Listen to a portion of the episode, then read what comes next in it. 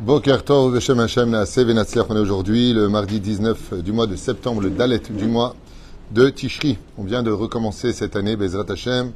Après Rosh Hashanah, maintenant on arrive à Kippour. On va parler d'un sujet qui nous concerne tous, juifs comme non-juifs, Bezrat Hashem, et qui est à l'origine de toutes les destructions, de tous les conflits. Un sujet que je vous conseille vivement d'écouter et de partager.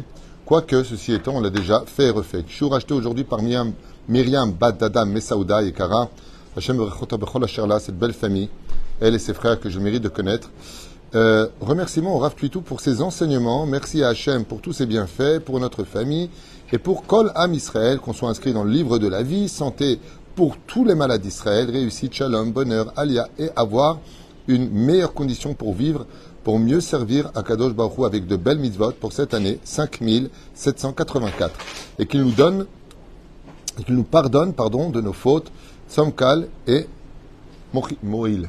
Bon voilà, donc euh, c'est que des bénédictions. Ce shiur est pour Kol Am Israël par Myriam. Myriam, vous savez que c'était le nom de la sœur de Moshe Rabbeinu qui a veillé sur Moshe Rabbeinu, qui a veillé sur le peuple d'Israël, parce que personne ne manque jamais de boire. Et on peut dire qu'elle porte bien son nom.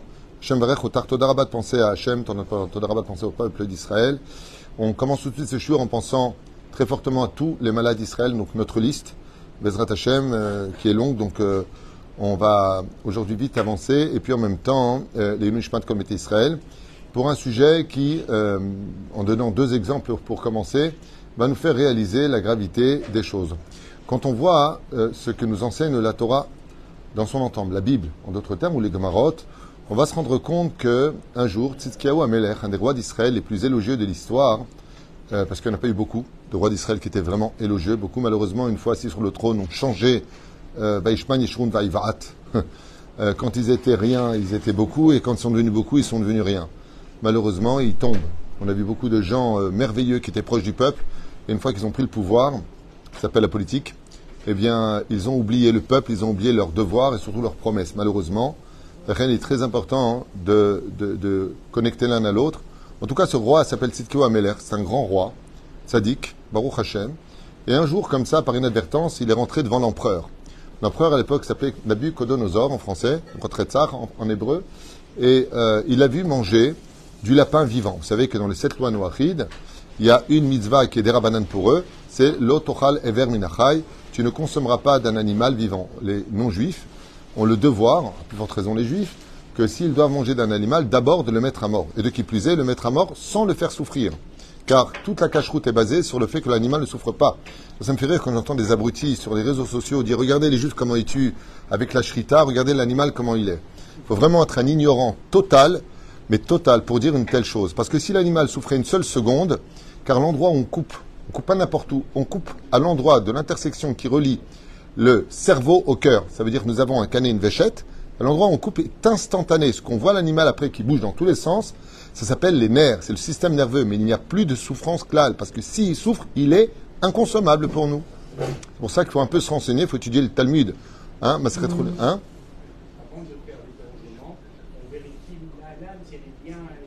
Non seulement on vérifie la lame, non seulement on vérifie que la lame est bien aiguisée, mais en plus de cela, on n'a pas le droit de montrer le couteau à l'animal, parce que rien qu'en voyant le couteau, il peut comprendre qu'il va... Même ça, on doit le cacher. C'est-à-dire que l'animal, on ne lui montre pas le couteau pour pas qu'il ait de frissons. Alors, plus forte raison qu'il souffre. Quelqu'un un jour m'a dit, non, non, non, moi j'ai déjà vu une vidéo, l'animal il souffre, c'est barbare, le sang est partout, oui, quand on coupe une artère, oui, il y a du sang. Mais je vais montrer moi une autre vidéo à l'époque à Paris, euh, aux États-Unis, euh, chicken. Vous savez qu'en ce moment, entre Rosh Hashanah et Kippour, il fait pas bon être un poulet. Hein. C'est les corbanotes, quoi, je veux dire, c'est... Et euh, vous prenez un poulet, vous lui coupez la tête, vous lâchez le poulet, vous allez voir que pendant une à deux minutes, le poulet va aller dans tous les sens et qu'il va bouger dans tous les sens et que, et que, et que. Des gens à la morgue m'ont dit aussi qu'ils ont vu des corps réagir, bouger, parce qu'il y a encore le système nerveux. C'est de la nervosité, c'est le système nerveux intérieur. Et donc, on n'a pas le droit de consommer d'un animal vivant. D'abord, c'est absolument abject, c'est dégoûtant, c'est horrible. Pire encore, celui qui les mange vivants. Des fois, tu vois des Chinois dans des vidéos qui se vantent comme ça de manger des, des, des, ils croquent comme ça des animaux assourds, rasvé shalom, de faire une chose pareille. Et lui, qu'est-ce qu'il fait? Il rentre comme ça et il surprend Nabuchodonosor qui avait son petit euh, repas préféré, il mangeait du lapin vivant. Je ne sais pas comment il faisait avec euh, euh, la, la peau, là, comment on appelle, la, la fourrure. Mais en tout cas, bon, il, apparemment, mais quand, le, il, quand il croquait dedans, le lapin il était dans tous ses sens excités de douleur. Et Tsidkiyahou Hamelekh, roi d'Israël, l'a vu en train de manger du lapin vivant. Qu'est-ce qu'il lui a dit? Il lui a dit, regarde, roi des Juifs, tu es rentré et m'as surpris. Garde ce secret. J'ai pas envie qu'on sache cela de moi. Mida keneged mida lobatla, celui qui fait du mal à un animal, vous savez comment était puni Nabuchodonosor? Après avoir détruit le temple, Dieu lui a rentré une folie, un chède qu'il a possédé, et il s'est pris pour un animal. Il a quitté le palais pendant sept années. Il a vécu dans la nature, comme euh, Mowgli. Maserhet Walt Disney, Mowgli. C'est-à-dire, et il a vécu dans la nature. Et à quelque chose pour le punir, il a donné à tous les mâles de toutes les espèces d'animaux que quand il le voyait, il voyait sa femelle en chaleur. Donc vous imaginez la suite. L'humiliation qu'il a subie. Chaque animal le voyait comme étant sa femelle. On veut dire qu'Akhlou lui dit, là où tu veux aller, je t'emmène. Et donc, qu'est-ce qu'il a fait de Tsidkiyahou Hamelekh? Un jour, il était avec une assemblée de sages, et ils étaient en train de parler de ça. Et Verminachai dit, ah, comme Nabuchodonosor, Mazotomeret, il dit, bon, je vais dire un secret.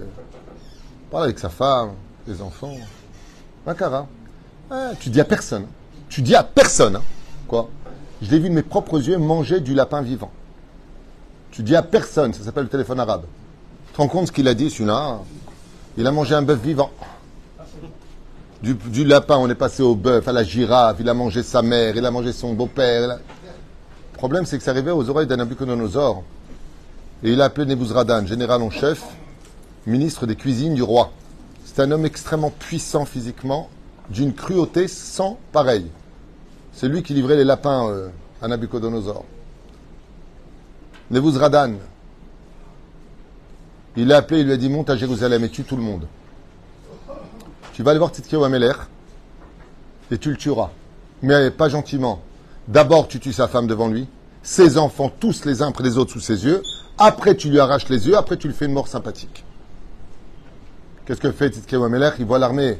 C'est pas une armée, euh, c'est une armée armée qui arrive. Et Tsidkiyahou Hamelekh, il avait prévu de se sauver par euh, les minarotes. Les souterrains. Il va sauver avec sa famille. Et Akadosh Baruch Hu va faire en sorte que des soldats passent exactement comme par hasard. Comme par hasard. Au moment où il sort, le soldat arrive. Il se fait attraper. Il tue sa femme devant lui. Il tue ses enfants devant lui. La douleur est immense. Ensuite, non, Toda. Ensuite, il lui arrache les yeux. Et ils le font mourir dans des souffrances que je ne souhaite à personne. La Gemara, elle pose la question, pourquoi? On te fait confiance, on te dit quelque chose, pourquoi tu parles? Hot Pam, pourquoi tu parles? On a vu qu'à cause de la parole, Masechet Gittin, Madame Nudzaïn, Nudchet, il y a beaucoup d'histoires sur la destruction du temple, comme vous le savez. Et comme ça, bar comme ça, cette fameuse histoire qui s'est trompée, le Mécharet, il a mis comme ça, il a bar comme ça. Il a été humilié en public, à cause de la parole. Et les autres se sont tus. Vous savez, comme euh, j'ai écrit dans mon livre sur les proverbes, ceux qui travaillent avec moi dessus, pas de message, c'est déjà, c'est déjà un message. Quand tu ne sors pas de message d'une personne, ça veut dire déjà beaucoup. Comme quelqu'un qui est malade, il voit que personne ne l'appelle, ben pour lui c'est un message. J'intéresse pas grand monde. Il ne se rappelle pas que j'existe. C'est-à-dire, c'est déjà un message. Mais la reine, il a été humilié, personne n'a réagi. Pourquoi la personne n'a réagi? Parce que la personne qui était responsable, le propriétaire des lieux, était une personne très importante, très riche et très, très autoritaire. Alors ils n'ont pas voulu. Seulement, Stikak et Odaya, le Talmud nous dit, celui qui se tait face là où il aurait dû répondre est considéré comme si qu'il avait accepté les choses.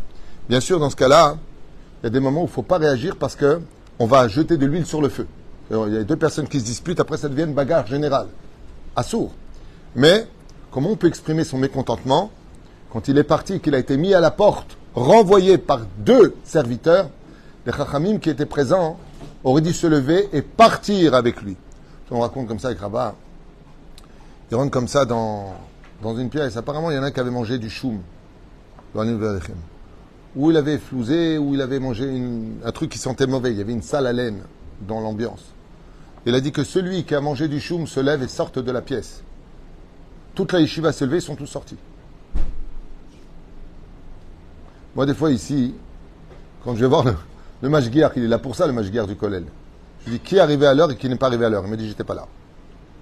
Je lui dis, tu sais que tu dois être le premier ici, tu me dis que tu n'étais pas là. Il me dit, je préfère être, moi, disputé que de vous dire qui est arrivé à l'heure ou pas à l'heure.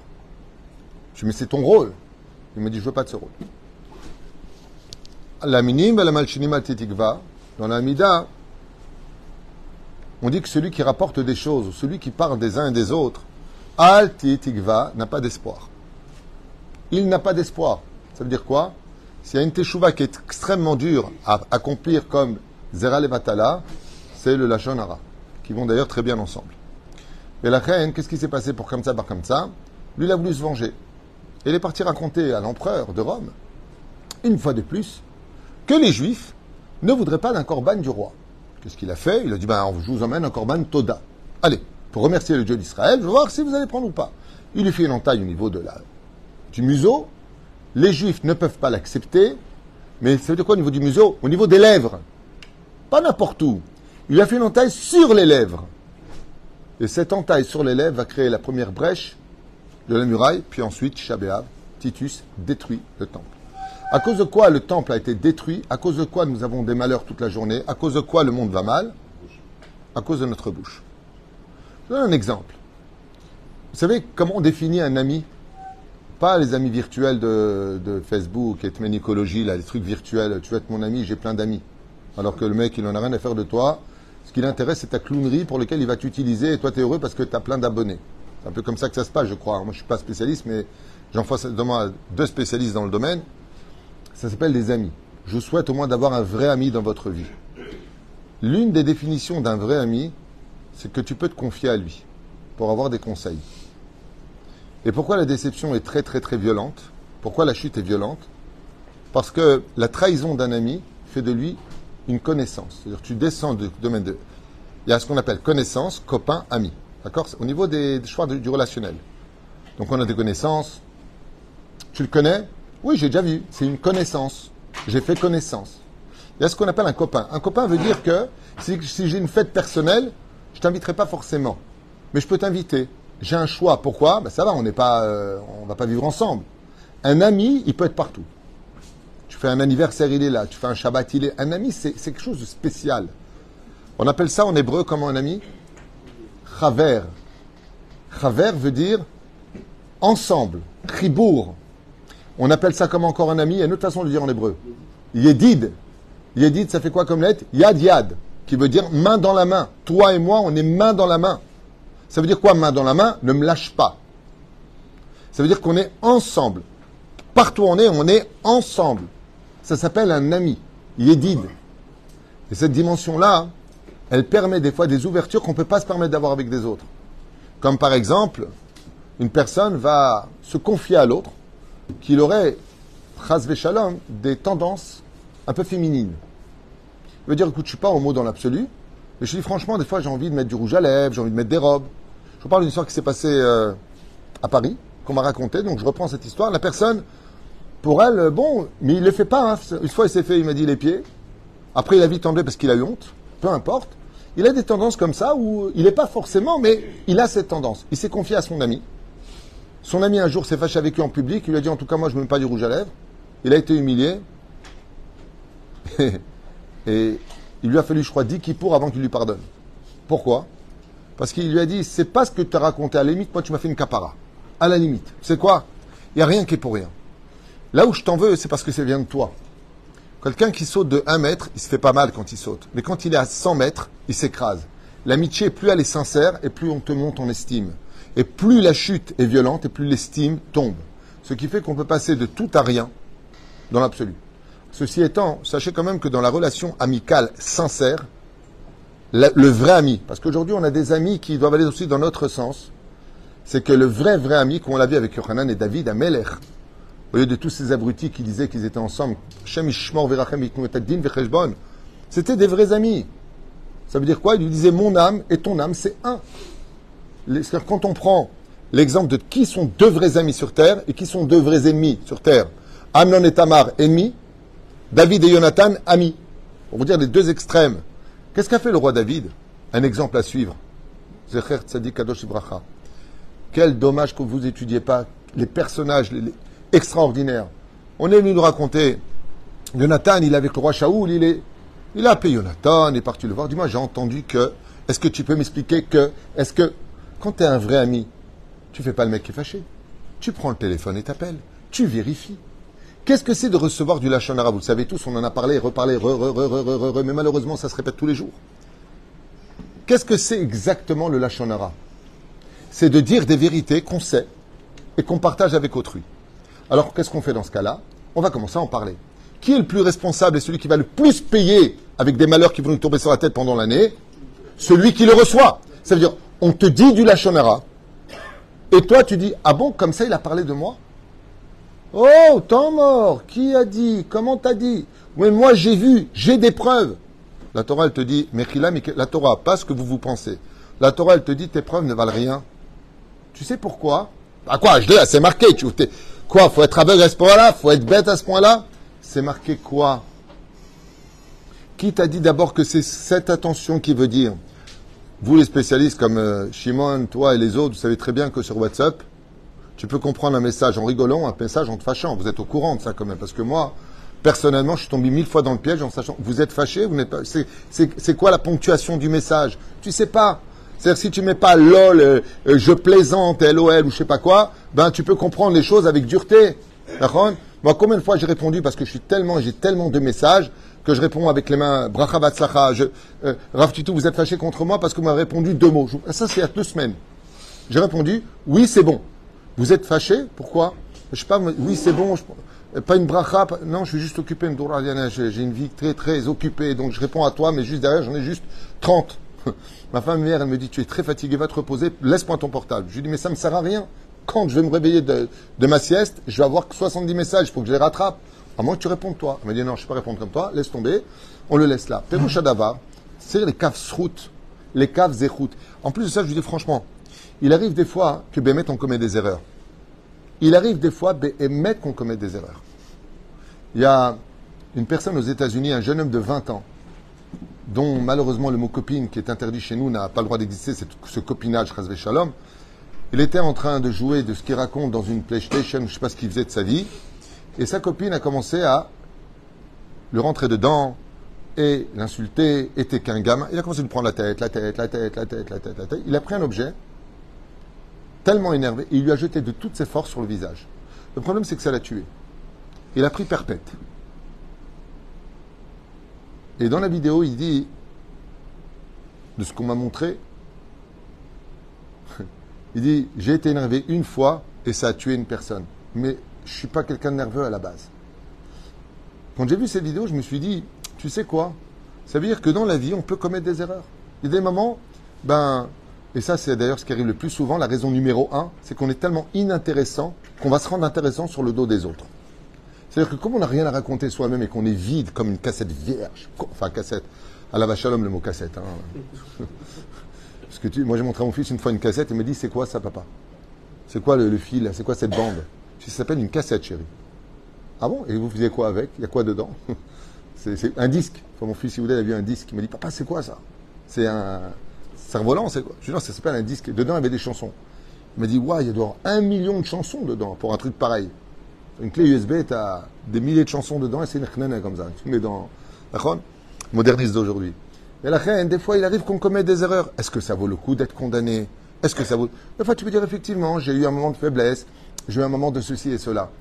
Mais nous, qu'est-ce qu'on fait? C'est où on condamne comme Nabuchodonosor. On va détruire et détruire. Ceci étant, moi, j'ai une question à vous poser. Vous savez qu'un des plus grands Q G des mauvaises paroles, c'est Facebook et WhatsApp. C'est pas pour rien que les rabbinim interdisent même WhatsApp dans l'absolu. Beaucoup de grands rabbinim disent que même ça, il faut éviter. Il y en a même qui évitent les S M S. Ils utilisent uniquement les mails. Bon, pour moi, je vois pas trop la différence, je vous dis franchement, entre un S M S et un mail, parce que c'est des messages. C'est une question de technique plus pratique que d'aller envoyer un mail, forcément. Alors, le problème qu'on a, c'est que ce sont des Q G où la personne va dévoiler ses intentions, avec des mots qui ne sont pas méchants. Surtout, ne prenez pas ça mal, le monde sfarade. C'est-à-dire que dans les cultures que nous avons, le monde ashkénaze est mieux éduqué que nous, il faut le savoir. D'ailleurs, ce n'est pas pour rien que les sfaradim courent mettre leurs enfants dans les Talmud et Torah ashkénazes, parce qu'il y a, malgré tout, même si l'étude sfarade, pour moi, est plus élevée, c'est mon opinion personnelle, comme Kisera Hamim, c'est une étude différente, la façon lituanienne est enseignée de façon très générale aujourd'hui, est acceptée d'ailleurs par tout le monde. Mais au niveau de l'éducation, vous verrez très, très souvent, nous les sfaradim, sans vouloir faire de mal, avec un bon cœur. C'est-à-dire, la personne, elle est très bien. Tu vas envoyer un message, et qu'est-ce que tu vas écrire ? Oh, de toute façon, lui, il ne comprend jamais rien. De toute façon, lui, il ne comprend jamais rien. Sur quoi il s'est basé pour dire ça ? Parce qu'un jour, il lui a parlé, ils n'étaient pas d'accord. Maintenant, une histoire qui n'a rien à voir, qui est banale. Hein. Pour un truc qu'on tout le monde s'en fiche. Il va lui écrire, ouais, lui, de toute façon, il ne comprend jamais rien. Le problème qu'il y a, c'est que deux mois plus tard, l'autre va prendre une discussion avec lui. Il lui dit, mais qu'est-ce que tu me parles, c'est ton copain, tu sais ce qu'il pense de toi, regarde. Regarde ce qu'il a écrit il y a deux mois. Lui, il ne comprend jamais rien. C'est vrai que c'est marqué. Mais au moment où tu l'as dit, qu'est-ce que ça voulait dire ? Mais rien du tout, j'ai rien dit de mal. Je me suis basé sur le fait qu'on discutait une fois de la shrita, j'étais pas d'accord, je t'as rien compris, c'est pas ce que veut dire Tosfot en Choulin. C'est de ça que je parlais.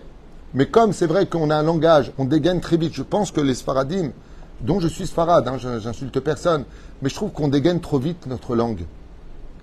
Trop vite nos doigts, ils écrivent. On condamne très vite, on a le sang chaud. Sachez qu'au niveau des cultures, moi quand j'ai un shlom baït, je pose toujours la question de quelle culture tu es. Marocain, Algérien, Tunisien, Libyen, Ma, Miata. Parce que la culture va en dire beaucoup sur ce que nous sommes. Par exemple, les Sfaradim mangent beaucoup plus épicé en général que les Ashkenazim. Hein, Gefel Tefish, franchement. Mettez un peu d'épices quand même, faites quelque chose. Mais la reine dit, c'est Ata Dishmaya. Vous mettez une carotte. Une carotte, un peu de... Qu'est-ce que vous mettez ? Un peu de persil. Ouais, carotte et persil. Là, déjà, la tronche de, du poisson, il fait de la peine.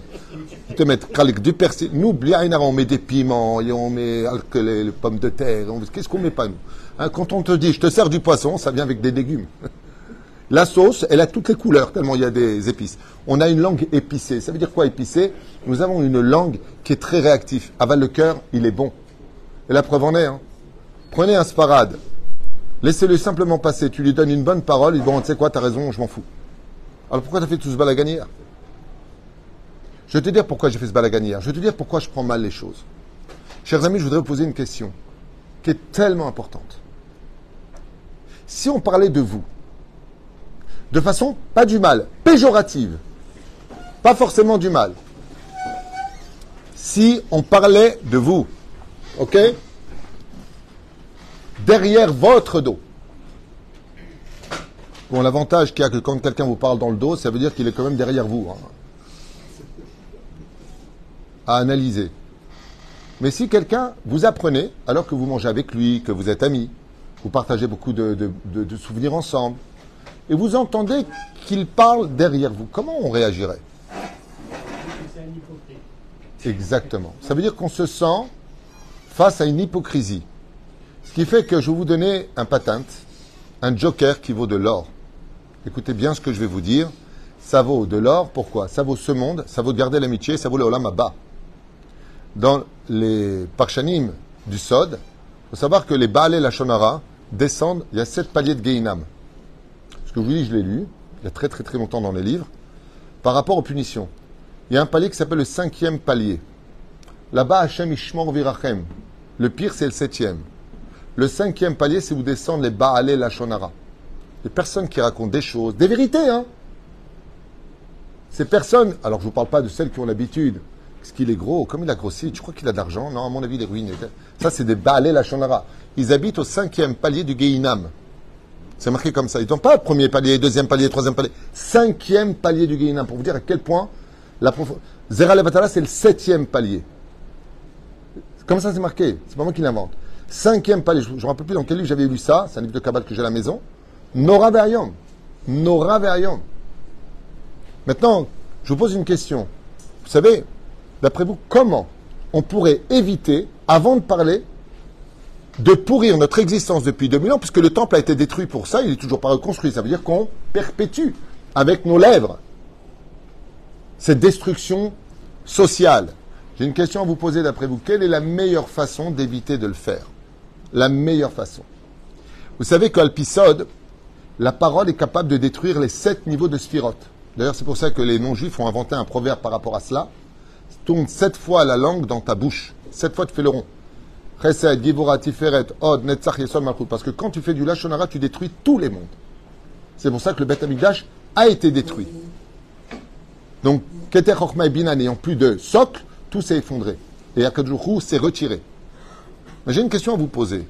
Quelle est d'après vous la meilleure façon qui vous permettrait de dire « je vais dire quelque chose et je n'ai pas de problème de le dire » tout en gardant l'amitié de l'autre? Eh bien, c'est très simple. Est-ce que s'il était au courant de ce que tu viens de faire, tu le ferais?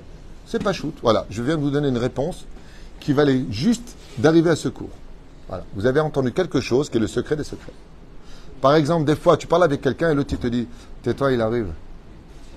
Tais-toi, il arrive. » Elle se dit « alors ouais, je te disais euh, parce que... Euh, pourquoi tu continues pas à dire ce que tu as à dire? Alors, dites-moi, vous parlez de moi? Qu'est-ce que tu es en train de dire sur moi? Pourquoi tu parlais de moi? » Quand vous envoyez des WhatsApp les uns sur les autres, et que vous savez qu'en même temps, quand vous envoyez un WhatsApp, uh, WhatsApp, what, comment tu dis? WhatsApp, WhatsApp, yeah. um, WhatsApp, ok?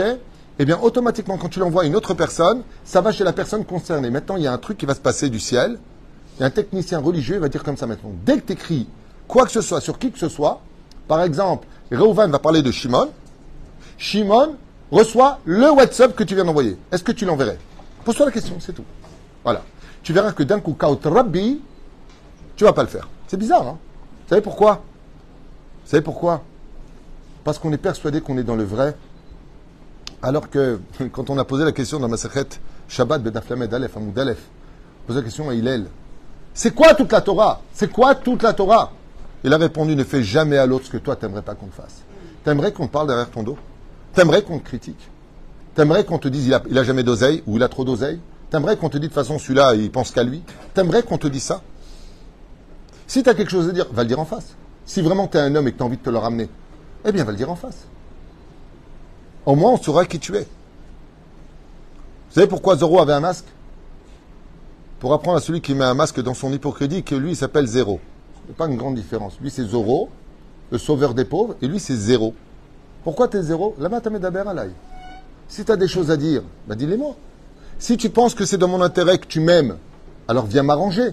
Mais pourquoi t'en parles avec l'autre? Quel intérêt t'en as à parler avec l'autre? Dans quel cas on peut raconter à l'autre? Dans le cas où, par exemple, Haz Bechalil Avechas, t'entends quelque chose sur un enfant, c'est-à-dire le fils d'une personne, et tu sais qu'il se met en danger. Par exemple, il a l'habitude de faire euh, tous les tels jours, en moto, il fait des pointes de deux cents kilomètres heure, comme le font malheureusement beaucoup de gens, en plus le samedi, euh, à Yam HaMelach. D'accord? Dans ce cas-là, c'est une mitzvah d'aller le dire au père, parce qu'il y a une question de Pikuach Nefesh. Il y a un intérêt. Écoute, j'ai appris que ton fils, je ne sais pas, vérifie, il fait des pointes. Pourquoi? Parce qu'une des causes mortelles des accidents de la route, c'est ce genre d'accident. D'accord? Ou alors des corquinettes. Tu, tu vois un gamin de, de, de quinze seize ans qui roule comme ça, il n'a pas de problème de rentrer dans les gens. Ou quelqu'un qui vole, tu sais qu'il a volé. Dans ce cas-là, c'est une mitzvah. Si les Shem Toleh, tu vas le dire à la personne qui pourra influencer. Mais Stan racontait en disant, tu sais qu'il a volé, lui, tu sais qu'il a volé. Et s'il a fait tchouva? Et s'il a rendu l'objet? Tu viens de faire un motzi shemra. Et vous savez que la pire des choses, c'est de mettre une étiquette sur le dos de quelqu'un. Donc, à la limite, je vais te donner un bon conseil. Occupe-toi de ta vie. Parle pas des uns et des autres. Et si tu as vraiment quelque chose qui te dérange, va voir la personne concernée. Au lieu de partager dans les réseaux sociaux, au lieu de partager dans tes téléphones, pensant que personne ne te voit, on oublie juste un détail. La vérité finit toujours par sortir un jour ou l'autre. Alors ce qui est très difficile, c'est qu'on apprend des choses des uns et des autres. Le lendemain, on se voit, ah salut, comment ça va? On se fait la bise parce que bon, on va se la faire. Mais au fond du cœur, on a de la vase. Heureusement qu'il y a qui pour. Parce que tout ça, c'est maasé Satan. Tout ça, c'est du pur Yetzirara. Et je peux vous affirmer une chose. Moi, ça me fait rire quand les gens me disent, mais je ne comprends pas pourquoi j'ai telle épreuve. Mais je ne comprends pas pourquoi j'ai ceci et cela. J'ai quelqu'un qui m'appelle. Je vous donne un exemple que j'ai vécu il n'y a pas tellement longtemps. Quelqu'un qui m'appelle en me disant « Je ne comprends pas ce qu'il veut Dieu chez moi, j'en peux plus de ma vie, je suis frappé de partout, y a pas, il ne peut pas me lâcher. Qu'est-ce que j'ai fait à Dieu ?» Bon, lui, j'ai répondu. « J'ai oublié qu'il y a une semaine, tu m'as parlé du mal de tout le monde. T'as une sale bouche, tu sais ça? Ouais, c'est vrai, j'ai un problème avec ça. » Je lui dis « Baba, ta langue creuse ta tombe. Arrête de parler des uns et des autres. Toujours en train de juger, toujours en train de critiquer, toujours en train de piquer, toxique. » T'as une bouche toxique. Tais-toi. Tais-toi. Apprends à te taire. Il y a un truc qui ne va pas. Tu penses que ça peut réséler. Mais là, t'en parles à qui? À quoi? À quoi ça te sert? Oui, ça me fait du bien d'en parler, mais l'autre, il va en parler. Et puis l'autre, il va en parler. C'est irrattrapable. C'est comme prendre des plumes, hein, dit le Ben Ishraï. Les duvets de plumes d'une poule, et tu les jettes au vent, après tu dis, va toutes me les récupérer. C'est impossible. Parce que tu as fait quelque chose, surtout dans les réseaux sociaux. L'un des pires malheurs qui a frappé notre génération, ce sont les jeunes sur les réseaux sociaux. Ils sont avec des copines, ils se séparent, et pour se venger, même pas les jeunes, hein, même les gens mariés, hein, de toute façon, euh, je, je suis sûr qu'elle m'a trompé. Ouh, vous savez ce qu'il y a marqué là-dessus? Il peut faire mille kippours, il ne s'en sortira pas. Mille kippours, il ne peut pas s'en sortir. Tu viens de dire de ton ex, c'est une prostituée, sur les réseaux sociaux. Le pire, c'est pas ça. Hein. Le pire, c'est pas ça. C'est que voilà que les mois, ils passent, eux, ils font la paix, et ils se remarient. Et qu'est-ce qui s'est passé? Les gens disent, tiens, il a épousé une prostituée, lui. Ah, je comprends pas. Juste avant, c'était une fille pourrie. Après, eh, hey, je vous permets pas de dire du mal de ma femme, hein. Ben, mais c'est toi qui l'as sali en douille. C'est comme avec les beaux-parents. Tu viens, t'as un mari qui n'est pas bécédaire. T'en parles à, ta, à tes parents parce que t'as envie de vider ton sac. Qu'est-ce que j'ai fait les pousser? C'est de votre faute, machin, truc chouette. Les parents, ils en veulent maintenant aux gendres. Après, toi, tu fais big bézo, tac, tac, tac, tac, tac, le big bézo, tac, tac, tac, tac, les big bézo. Tout les va bien. Maintenant, tu vis heureux avec ton mari. Et après, tu t'étonnes de tes parents qui lui en veulent. Mais qui a été celle qui a provoqué ça? Ou celui qui a provoqué ça du côté du, du mari? Ou des beaux-frères? Ou des amis? Quand les femmes, vous vous réunissez comme ça entre vous, et que vous racontez l'intimité de votre chambre avec votre mari, que votre mari il est ceci ou cela, vous n'avez pas honte? Bémet, je vous pose une question. Vous n'avez pas honte? Vos copines, elles ont besoin de savoir ça, et quand elles voient votre mari, elles s'imaginent ce que vous avez raconté. Et après, vous vous étonnez qu'il y a des malheurs qui nous tombent dessus? C'est pas moi qui vous le souhaite, c'est la Torah qui le dit.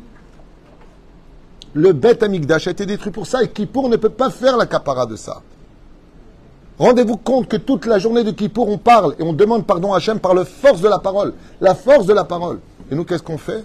On utilise cette force comme un marteau qui détruit les relations alors qu'on doit arriver à la hardout. Elchen Bezrat Hachem, n'oubliez pas ce que je viens de vous dire. Si on vous le faisait, vous, vous accepteriez? Vous aimeriez découvrir sur plus tard des, rois, des réseaux sociaux ou par les uns et les autres en vérifiant que Béhémet, c'est comme ça qu'on pensait de nous, c'est comme ça qu'on parlait de nous. Nabuchodonosor et Titus sont venus détruire le temple à cause de cela. Et ça, c'est un remède pour nous que ne t'étonne pas que ta maison se détruise à cause de ta sale bouche. C'est pour cela que quand on arrive entre Rosh Hashanah et Kippour, Yamim Noraim, on va rajouter des prières. Vous savez pourquoi? Qu'est-ce que ça change de rajouter des prières? La prière, elle dépend de quel membre? De la bouche. En te disant que si tu ouvres ta bouche du bon côté, tu auras plus de chances d'être pardonné. Yom Tov et Sameach, Sheniske Bezrat Hashem, Le'ardout Amiti Bepe Echad ou Belev Echad.